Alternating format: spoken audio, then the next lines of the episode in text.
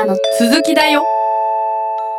さあさあさあ。前回は元旦スペシャルということで番外編をねお送りしましたが今回からは再びビッグファイブで紐解く社会問題編をお送りしていきたいと思います。谷先生本日もよろしくお願いします。はいよろしくお願いします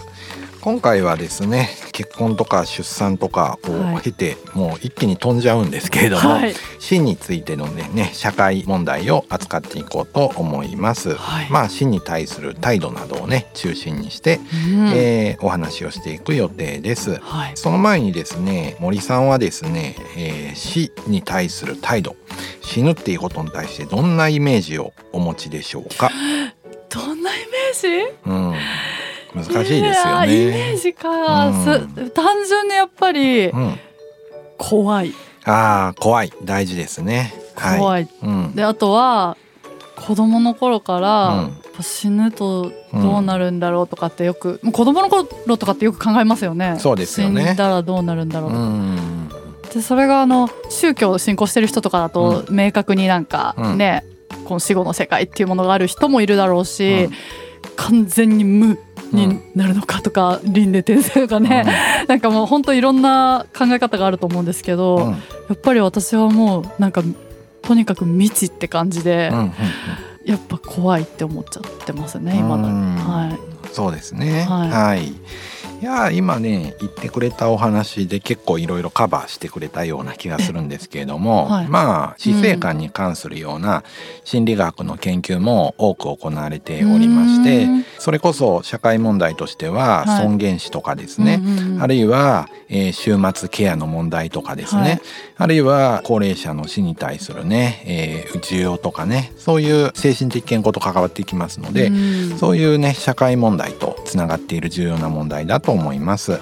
心理学でもそういった死生観に関する研究は多く行われておりまして、うん、人がね死ぬ意味とかね、生きる意味とか目的や価値観死後の存在などについて持っている心理状態とか信念とか態度に焦点を当てて研究が行われております、はい、非常にねこれはこれでやっぱり広い分野ですし、重要な問題ですよね。本当です、ね、死をどう捉えるのかとかね。本当に、うん、あの蘇りでもしない限り、味わえないじゃないですか。そうですね。それはね分かんないですもんね。そうそうだからすごい難しいですよね。その研究っていうのもなんか。そうですよね。うん。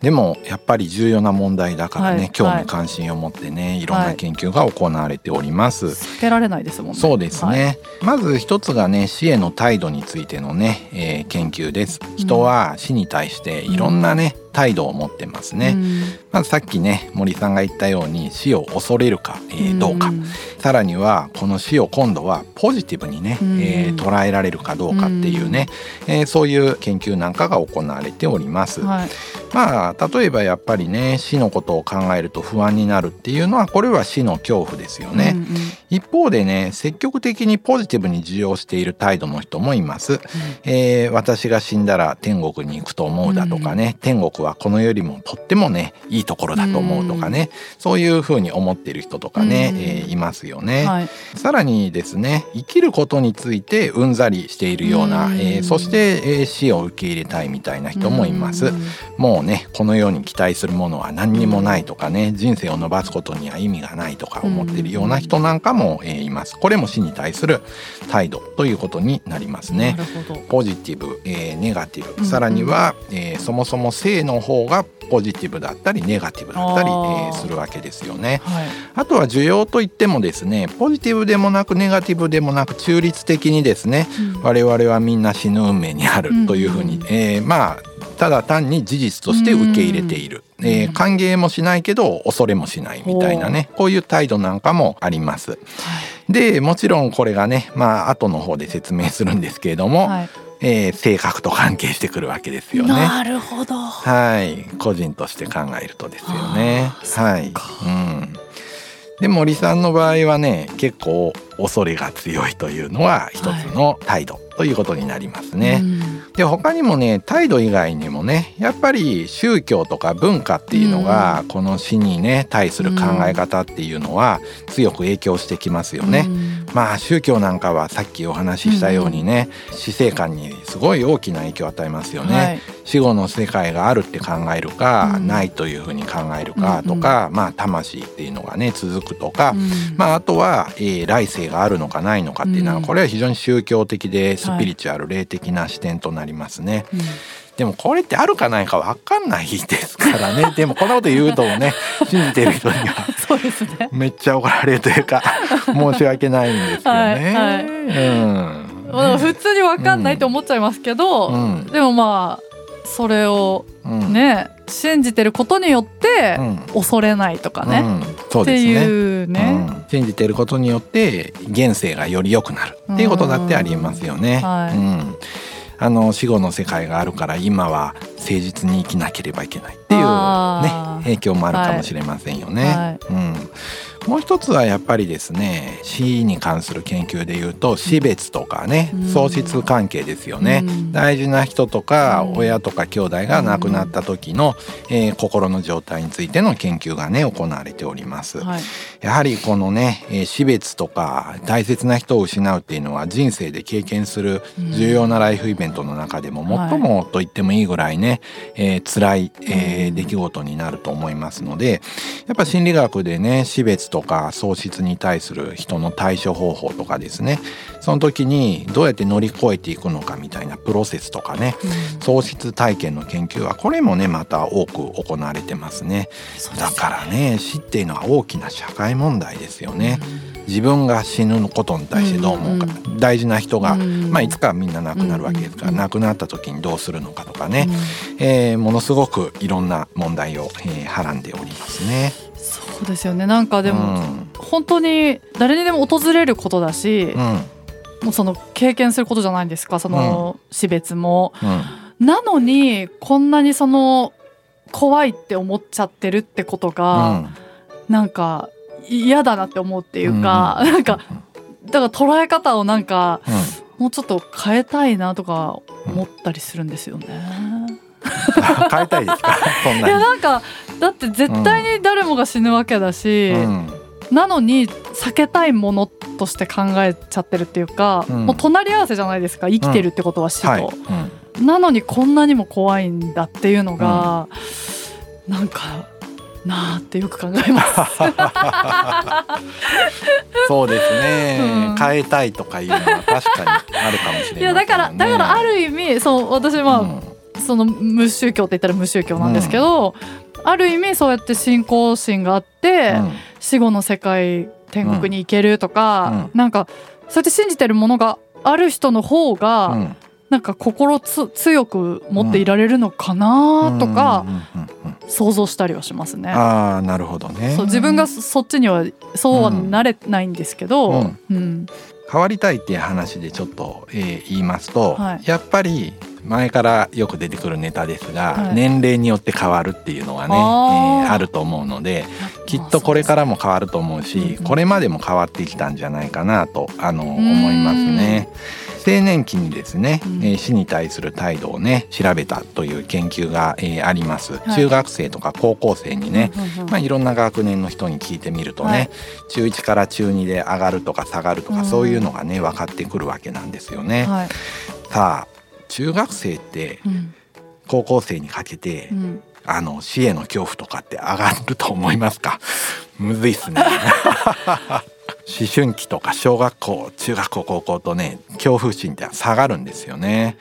子供の頃とかの方が、なんか、えー、死に対する恐怖が高くなる時期があって漠然と。してて、うん、でここからねどんどん中学高校とね年上がるとね死に対する恐怖とかねちょっと下がるんですよね。うん、あでもなんかそう言われたら、うん、自分もその感覚わかる気がします。うん、子供の頃ちっちゃい頃って死っていうもの漠然と、怖いってなんかすごい思ってて、で中高とか、大学生とか二十歳ぐらいの時って、うん、単純にその今の人生をめっちゃ楽しんでて、うん、でまあ中にはその時期に大切な家族が例えば亡くなっちゃったとか、うん、なんかすごい死が身近にあった人は、うん、なんか考えるきっかけになるから考えるだろうけどなんかその一番若くてなんか元気みたいな時って死がすごい遠い気がして、ね。うん、あんまり考える機会がないような気がしてたんですよね。ねうん、高校生は恐れ知らずですよ。そうそうそうそう。もう自分たちが一番最強みたいな。最強ってね。思ってる年代じゃないかな。いや本当そうだと思います。なんか向こう見ずなね年代ってあると思うんですけど、ね、まあ死に対する恐れは間違いなく下がってる時期じゃないですかね。もう寿命がずっと続くようなそんな錯覚すらあるんじゃないですかね。でもほんいや本当そうですね。自分のこと振り返ってみても確かにそうですね、うん、若いって怖いですね。すごいですけどね。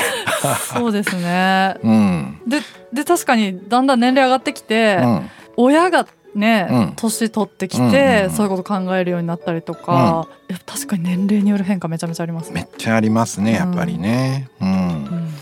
であの死に対する恐怖はそのまあ中学校高校で下がっていくんですけど、まあ一緒にね死後の世界っていうものの存在もねあんまり信じなくなります。まあ年取るとね客観的にまあものを見るようになるのかな。あ日本のデータだからなおさら無宗教性が効いてるのかもしれないですよね。はいはいはい、うん。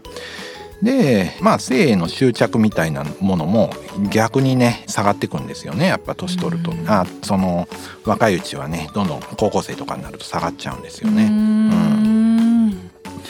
だからだいぶ年で変わりますね。はい、であとはやっぱり需要度死に対する需要度とかはやはり、えー、高齢者になると上がる傾向がありますね。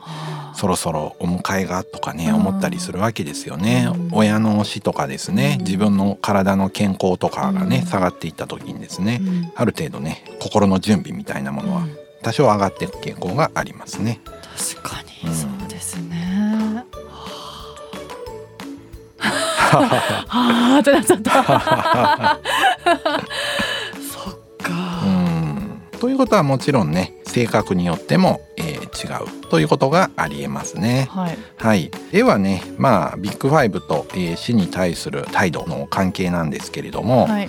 まあ森さんなんでしょうね、えー、開放性が高い人とかだと、えー、どんな死生観を持ちやすいとかちょっと考えられますか開放性が高い人の死生観、うん、難しい。なんだろう？これねちょっと面白いんですよ。はい、うん、あんまり恐れない？え？恐れないね、恐れの話じゃないですか、恐れる恐れないはねこれはね神経症、神経症傾向ですね。ほら。はい。はいわかりましたね、うん、今ね。恐れはねえ？えーうん、先に、えー、そっちから言っちゃったんですけれども、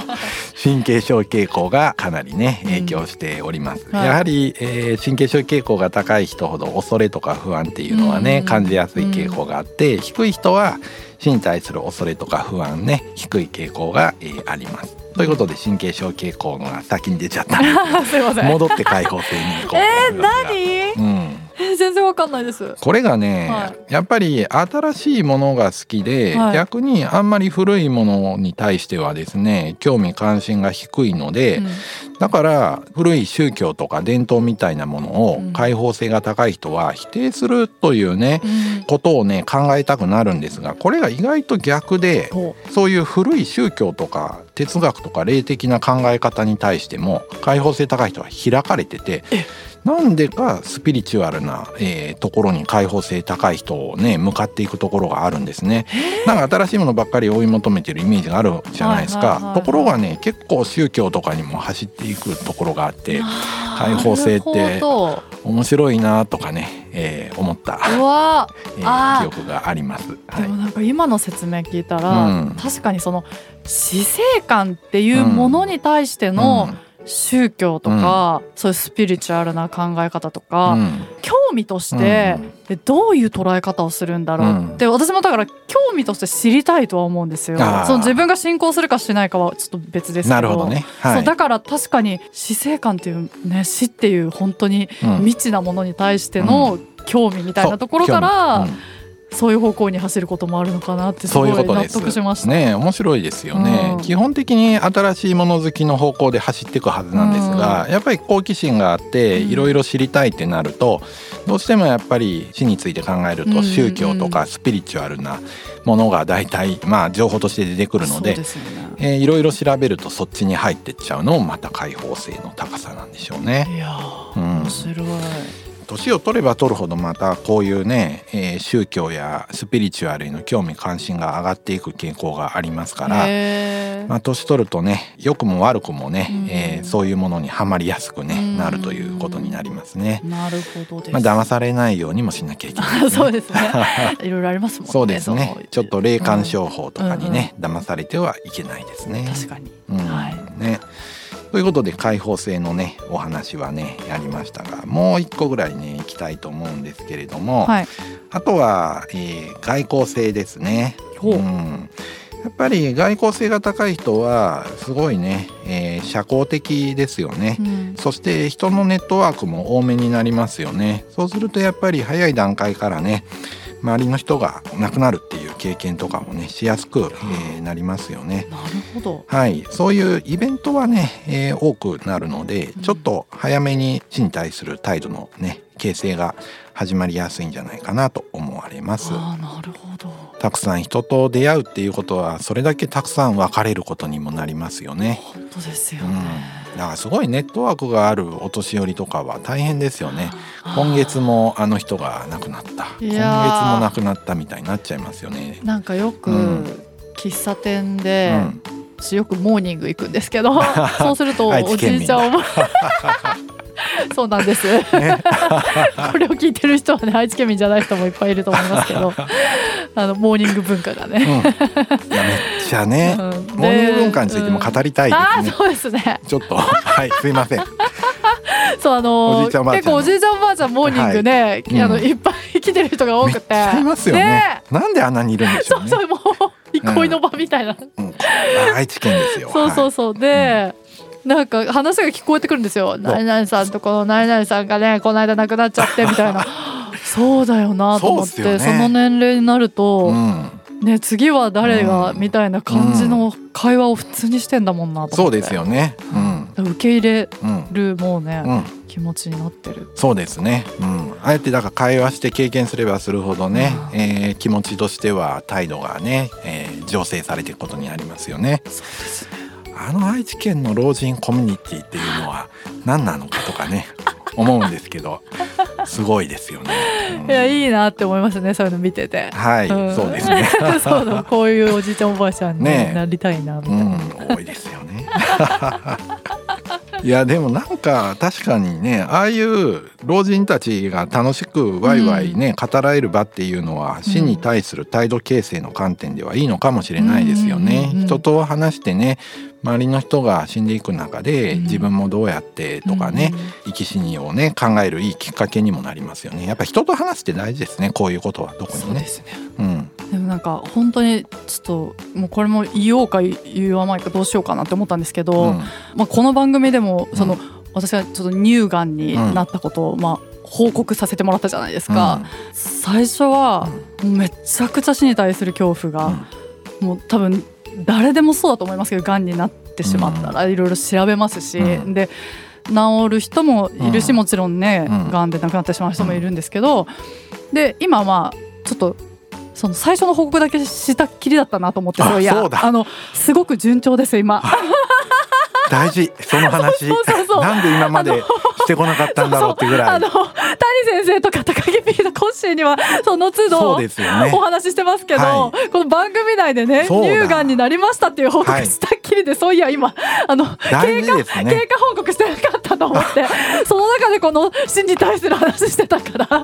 行った方がいいなと思って。そうですね。あの、はい、本当に今順調に治療が進んでて結構経過がよくって。うん。本当にねあの完治に向けて、うん、あの頑張って引き続き治療を続けてこの元気におしゃべりできてるんで最近手術も終えて、まあ、引き続き治療ありますけど元気です。いや本当に良かったです。嬉しいです。すいません、うん、でもだからやっぱり病気とかになると、うん、やっぱ死に対してねすごい恐怖心を持ったり、あと考えたりね、しますよね、そうですよね。はい、はい。まあおそらくねこの経験で随分ねこの考え方は変わったんじゃないかなとね、はい、えー、思いますね、はい、うん。よかったですこの話を年明けに行ってきて、ね、なんかね いい報告がねできて本当にあの良かったなって私も思いました。はい、うん、今日はそのための回だったのかも えー、しれないですね。はい、はい、で、はい、まだ社会問題として死に対して考えることになると尊厳死とか安楽死とか延命治療とかターミナルケアの話とかねその話いろいろ出てくると思うので、ね、この辺は続きで次回がいいかなと思うんですけどどうでしょうかね。そうしましょう、うんはい。じゃあということで続きは次回で、本日はここまでとなります、はい、それではまたお会いしましょう。さようなら。ビッグファイブ私って何者？心理学雑談では月額500円でサポーターを募集していますサポーターになっていただいた方には番組オリジナルステッカーをお送りして月1回の収録の一部を見学してもらいながら質問にも答えていこうと思います。詳しくはこのエピソードの概要欄からチェックしてください。あなたもこの番組の輪に入りませんか？たくさんのご参加お待ちしています。